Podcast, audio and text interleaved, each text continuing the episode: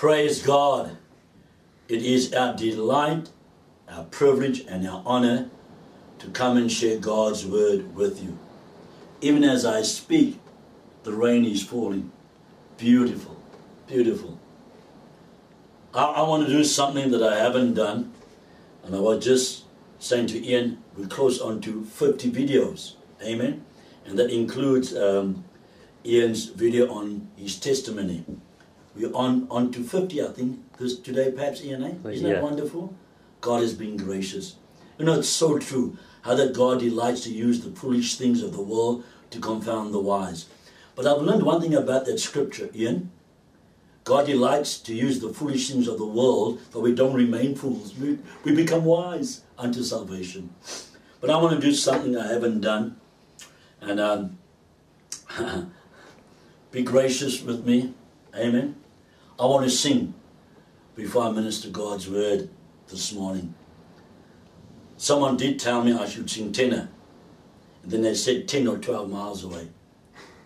And after hearing me sing, the one guy said, Hey Joe, you can go far with your voice, the further the better. But nevertheless, I want to do it as unto the Lord. Amen. You should hear me sing. Oh, who knows? Who knows? Well, maybe one of the days, Ian, we'll do a duet. Hey, praise God. Amen. But um, as much as I'm making a joke of it, I'm very sincere. I love worshiping the Lord like you good people. And um, it's good to sing unto the Lord. Amen.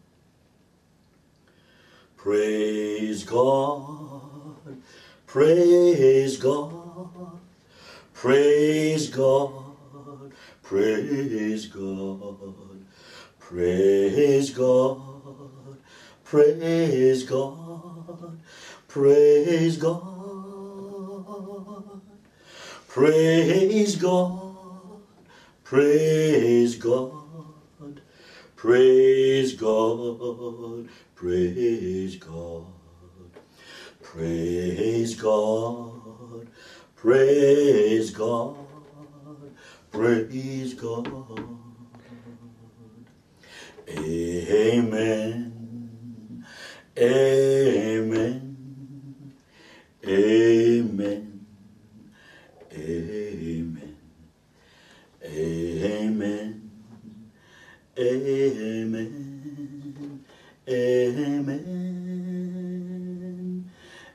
Amen. Amen. Amen. Amen. Amen. Amen. Amen.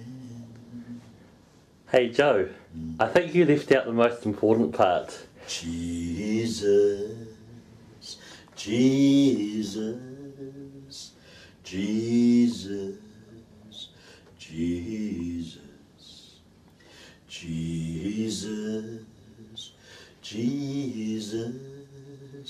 Jesus, Jesus, Jesus, Jesus, Jesus, Jesus, Jesus, Jesus. Amen. I wasn't going to say that, but Jesus is important. I was going to say, sing this. I think everyone knows this one. Everyone knows the tune. Yeah. Come on. Amazing grace, how sweet the sound that saved a wretch like me. I once was lost, but now I'm found. Was blind, but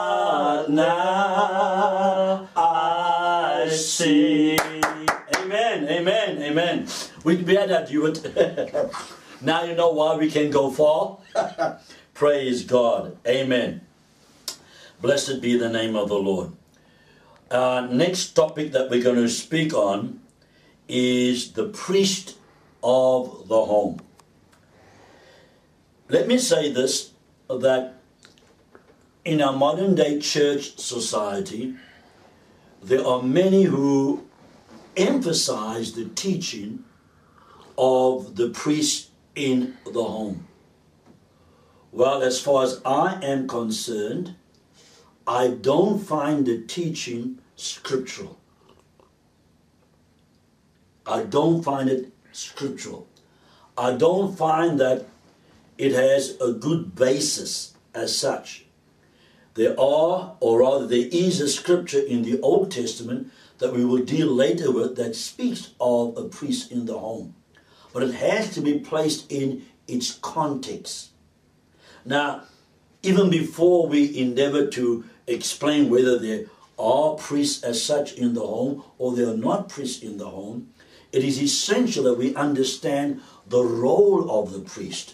Now, first and foremost, Jesus Christ had a threefold ministry, which I touched on in the series on the baptism into the Spirit.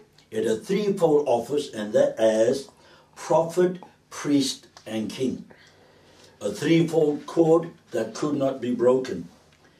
And the duties of a priest was that the priest represent the people to God, whereas the prophet represented God to the people. It was the priest that represented the people to God. Although the prophet portrayed and conveyed the mind of God, the priest rather portrayed and conveyed the heart of God. The prophet deals with that which God is saying as such to the church. Whereas the priesthood shows the heart, the care, the empathy that God has for his people. The priest doesn't express the mind of God. Rather, the priest expresses the heart of God, the love of God. The prophet expresses the way of God, the direction that God gives to his church. Whereas the priest speaks of the love of God. Now, Christ is our high priest. And when you study the role of a priest, it is always associated with sacrifice. It's always offering up of. And it is Christ who offered up himself as such on behalf of the church on the cross of Calvary.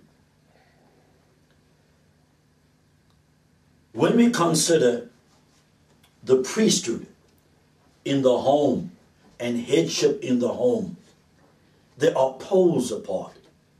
We had spoken on previously a little bit on the headship in the home, but the priesthood clearly, when we study God's word, does not speak of headship in the home. Uh, the headship of a husband according to 1 Corinthians 11, and the priesthood are poles apart. They in no way are interwoven. And we need to ask ourselves, where do we get this teaching that the husband is the priest of the home? In other words, he's in charge of everything as such. Let's go to the book of Judges chapter 17 and discover discover the origin origin of priesthood in the home. Now i want to say something and it's very very important. From cover to cover the word of god is inspired. It is the mind of God. the author of this word from cover to cover is none other than the Spirit of God. Holy men of God spoke as they were moved by the Spirit of God. God inbreathed His word into the heart and mind of the prophets and apostles of God. But however, though that be true, you must understand that all what you read and study in the Bible, all of it is not inspired of God. I only said it again. Don't be taken aback. I still have to complete what I'm saying. All that we read in the Bible is of God. But all of what is in the Bible is not inspired by God. It's not motivated by God. And what I am simply saying is this there are actions of certain people, recordings of certain actions of people, history of certain nations that are not inspired by God. However, the record of those events and actions, they are inspired. So sometimes what certain people do, God doesn't expect us to do likewise. The action is not inspired but the record of the action is inspired. Remember that, it's important. Now, let us now discover how that this teaching has infiltrated the church. And it's not of God, this teaching. Um, Judges chapter 17, verse 5. And the man Micah had an house of gods and made an ephod and a teraphim and consecrated one of his sons who became his priest. I want to read it again. And the man Micah had an house of gods and made an ephod and teraphim and consecrated one of his sons who became his priest. I want to read it again for the third time because it's vital, it's important. And the man Micah had an house of gods and made an ephod and teraphim and consecrated one of his sons who became his priest. You know, when you study the Word of God, the Word of God in the Old Testament says, Hear, O Israel, that the Lord our God is one God. We know as we study the word of the Lord that the doctrine of the Trinity is no doubt embedded in the Old Testament. The very opening statement of the Bible in the beginning, God, should have been plural in the beginning, gods, Father, Son, and Spirit. God said, Let us create man in our image and our likeness. It says, Let us go down. So, no doubt, the doctrine of the triune Godhead is embedded in the Old Testament, but we must be honest enough to admit, to admit it is not openly declared for the simple reason, for the simple reason they were, that is, the Jewish nation were surrounded by nations that served multiple gods. And you must admit, those of you that know God's word, truth comes progressively. Revelation never ever comes instantaneously, it comes progressively. And the doctrine of the triune Godhead had come progressively as we further further see the revelations of God's word. With that in mind, here was a man, he was not a Jew. He was not a Jew. And if he was a Jew, well, he was out of touch with God. But he had a house of gods. He had multiple gods. Multiple gods. And what he done, he took his own initiative, took one of his sons, put an ephod upon him, dressed him up as a high as a priest, and consecrated him as the priest of the home. God was not involved in it. The purpose of this young man becoming a priest was not to offer up sacrifice to Elohim, to Yahweh, to Adonai, to El Shaddai, to Jehovah. It was to offer up sacrifice to false gods. So, what we must understand is this the teaching of the priest in the home is not from the Jewish culture. It's more so from a man, whether he was a Jew or not, I'm not sure, but a man that worshiped multiple gods. You know, the priesthood always came from one family, from Aaron's family.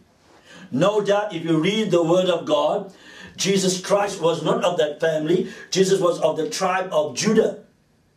As such, but Jesus is a high priest.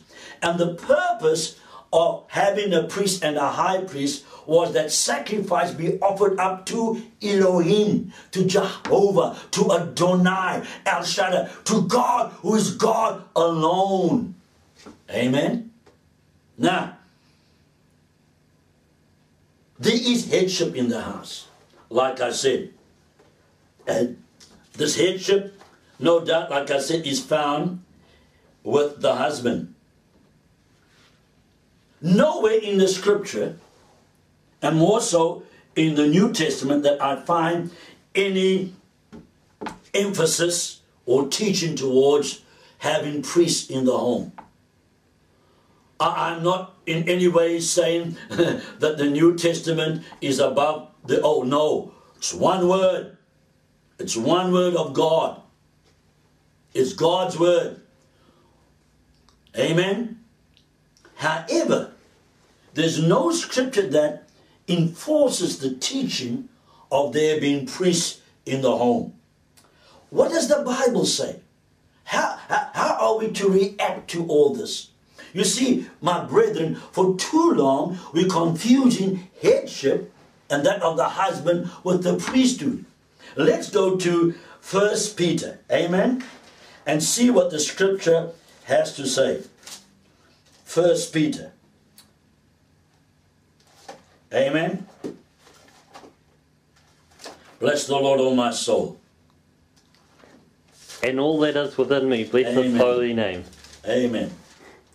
First Peter chapter 2. Now listen what the word of God says, and we're dealing with priests. He also, as lively stones, are built up on an spiritual house, and holy priesthood to offer up spiritual sacrifice acceptable to, acceptable to God by Jesus Christ. Let me read that again, and please, I must apologize. I know that sometimes my words sounds all muddled up and mixed up as well because um, I've got false teeth. And well, never mind. Praise God. Uh, verse five again. You also, as lively stones, are built up a spiritual house, and holy priesthood to offer up spiritual sacrifice acceptable to God by Jesus Christ. Now, let me briefly explain that. Right? You know that the Bible says we are a habitation of the Spirit. You know that the Bible says we are a temple of God. Who does that speak of? It speaks of the church. Now, this spiritual house that the Bible is speaking of is not a local house. It's not a house of a husband and a wife. Once again, it is the church. The church here is mentioned as a house. A house represents a family, the family of God. Amen? And it says there that we are not only built up as a spiritual house, a holy priesthood, but our, our calling in the church is to offer up spiritual sacrifices unto God. Now, um, you know as well, and I need to explain it, there's no more sacrifices for sin. There's no more. It's a once and all for all sacrifice. But what the Bible is speaking of is representation, which I will deal with later on. The Bible is speaking here of representation. Amen? Let's go further down and let's go to verse 9. But you are a chosen generation, a royal priesthood and holy nation, a peculiar people, that he should show forth the praises of him who hath called you out of darkness into his marvelous light. Now, understand this that the church, the temple of God, the habitation of the Spirit, the spiritual house, is made up of both male and female.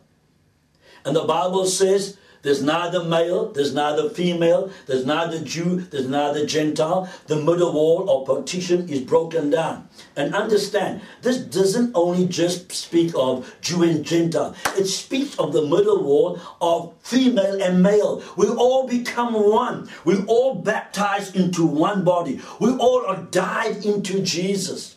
We all are members of the body of Christ. And that in particular. Now, let me read it again. You are a chosen generation, a royal priesthood. Amen. Both the man and the woman are priests in the body of Christ. They offer up sacrifices on behalf of the unsaved. They have a ministry of intercession. They have a ministry of prayer. Remember, I said that the priesthood speaks of representation.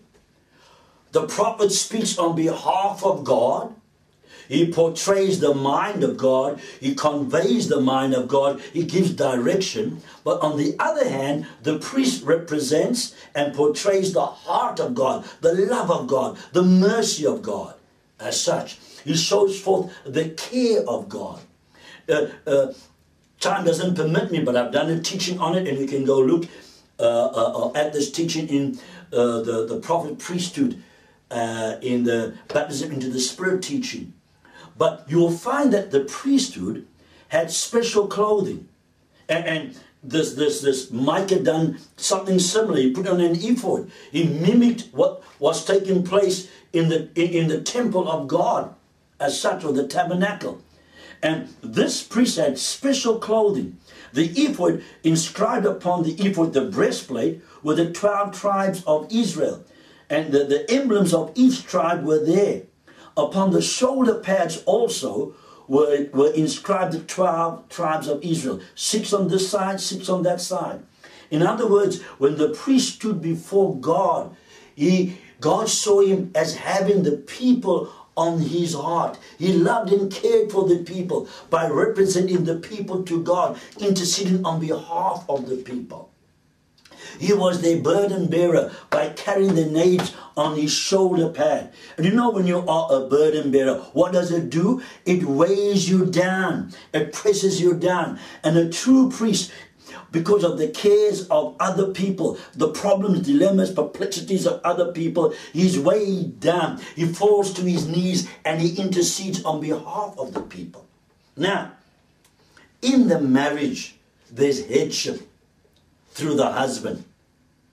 The husband is not the priest of the home. Neither is the wife of the priest of the home. They are both priests in their callings when they are baptized into the Spirit of God, they receive the mantle of a prophet, the mantle of a priest, and the mantle of a king. Amen.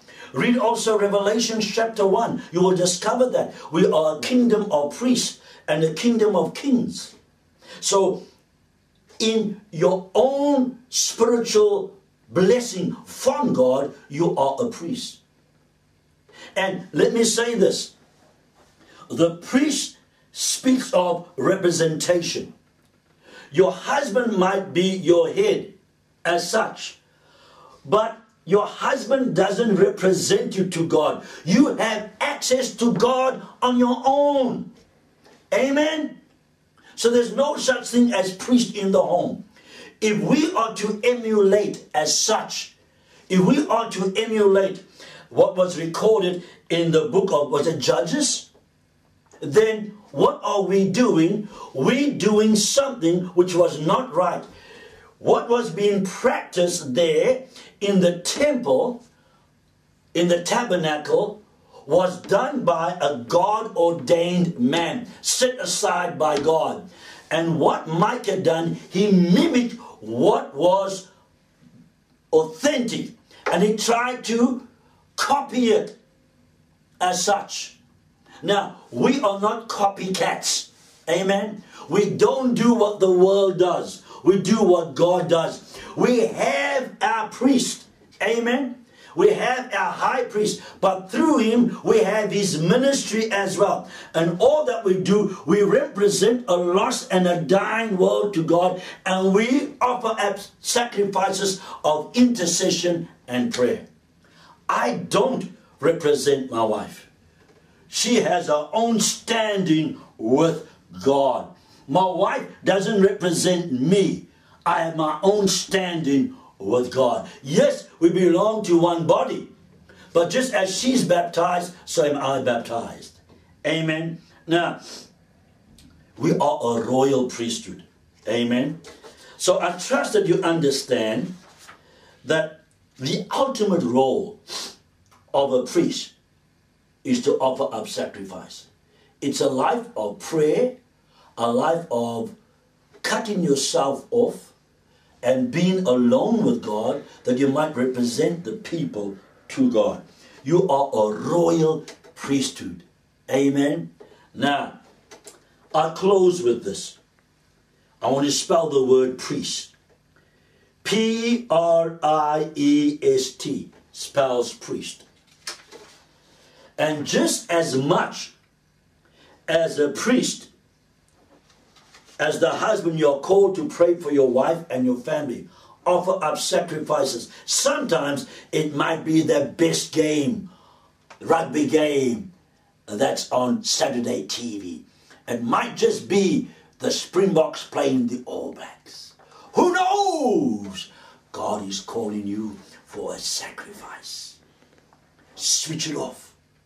Tell your wife, darling, God has laid upon my heart a time of intercession for you and the family and myself. Amen. So it's associated with sacrifice. Then, once again, P R I E S T. Praying, righteous, intercessory, effectual supplications toward salvation. Amen. It's got nothing to do with headship.